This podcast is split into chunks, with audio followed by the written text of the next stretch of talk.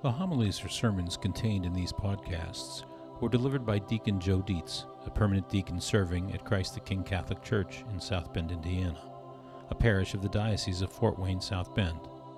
Each homily is preceded by a reading of the scripture upon which it was based. While the content is the same as the homily preached, it has been recreated for the quality of the podcast. A reading from the Holy Gospel according to John. On the first day of the week, Mary Magdalene came to the tomb early in the morning while it was still dark, and saw the stone removed from the tomb. So she ran and went to Simon Peter and to the other disciple whom Jesus loved, and told them, They have taken the Lord from the tomb, and we don't know where they put him. Mary stayed outside the tomb weeping, and as she wept, she bent over into the tomb and saw two angels in white sitting there one at the head and one at the feet, where the body of Jesus had been. And they said to her, Woman, why are you weeping? She said to them, They have taken my Lord, and I don't know where they laid him. When she had said this, she turned around and saw Jesus there, but did not know it was Jesus. Jesus said to her, Woman, why are you weeping? Whom are you looking for? She thought it was the gardener, and said to him, Sir, if you have carried him away, tell me where you laid him, and I will take him. Jesus said to her, Mary. She turned and said to him in Hebrew, Rabboni, which means teacher. Jesus said to her, Stop holding on to me, for I have not yet ascended to the Father.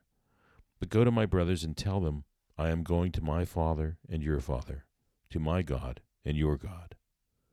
Mary Magdalene went and announced to the disciples, I have seen the Lord, and then reported what he told her. The Gospel of the Lord.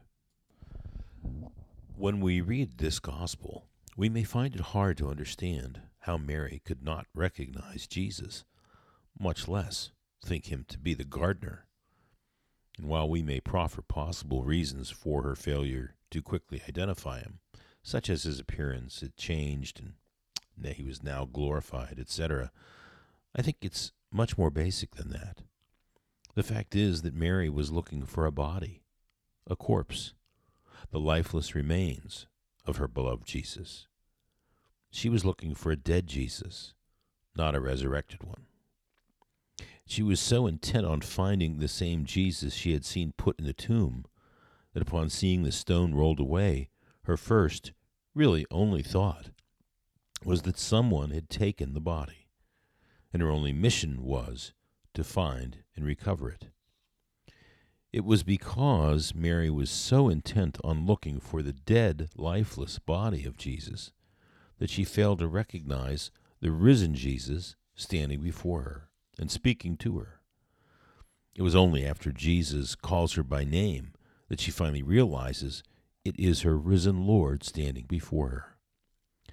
This is an important perspective for us to realize as Catholics in that when we approach the altar to receive this same risen Lord, we too can come looking for a inanimate, lifeless piece of bread and fail to recognize the risen, living Son of God.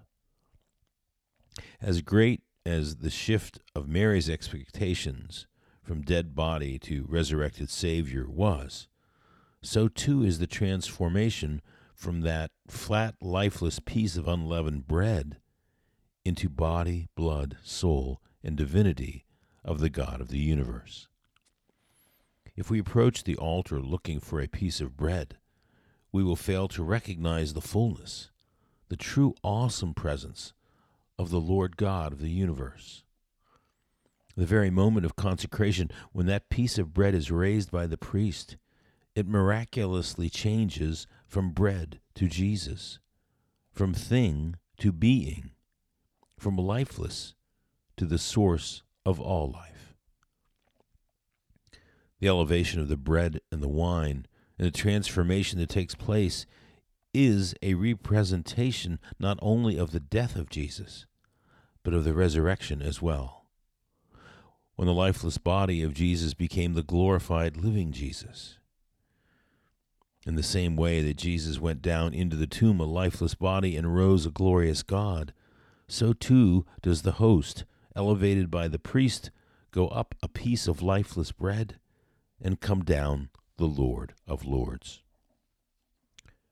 This recognition is critical, not only in that our appreciation for this change compels us to greater reverence, but also in that, like for Mary, it is only in recognizing this incredible change that our experience of Jesus in the Eucharist is expanded from simply us caring for Him to Jesus now caring for us.